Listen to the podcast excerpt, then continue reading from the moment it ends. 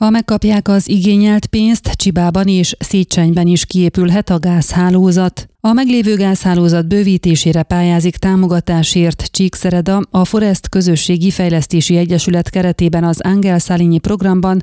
A legutóbbi tanácsülésen elfogadott dokumentációt már fel is töltötték az elektronikus rendszerbe. Bors Béla alpolgármester kérdésünkre azt mondta, mivel a támogatás igényléseket a nyár folyamán elbírálják, ha kedvező döntés születik a támogatásról és aláírják a finanszírozási szerződést, a beruházás előkészítése ezt követően meg megtörténhet. A gázhálózat bővítés értékét 25,2 millió lejre becsülte az elkészült pályázati anyag, a város önrésze ebből 538 ezer lej. A dokumentáció a városszéli övezetekben, illetve a még távolabb fekvő Csibában 670 gázfogyasztó családdal számol, akiknek a telek határokig juttatnák el a földgázt, de az elöljáró szerint, mivel folyamatos az építkezés, a felhasználók száma valószínűleg nőni fog tartalmazza a beruházás a fogyasztásmérők felszerelését is, tudtuk meg. A város szintén az Ángel Szálényi programtól vár támogatást a Széchenyi és Csibai úthálózat korszerűsítésére,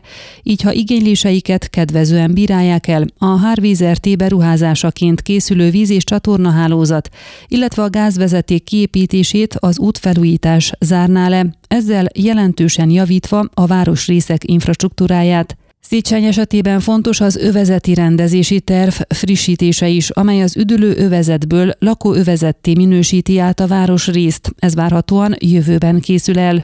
Bós Béla azt mondta, ez azért is fontos, mert több pályázati lehetőséget, mint például a Zöld Ház programot sem lehet ott igénybe venni azért, mert az érvényben levő urbanisztikai szabályozás szerint Szécseny nem lakó övezet, hanem hétvégi házak övezete. Ön a Székelyhon aktuális podcastjét hallgatta. Amennyiben nem akar lemaradni a régió életéről a jövőben sem, akkor iratkozzon fel a csatornára, vagy keresse podcast műsorainkat a székelyhon.pro portálon.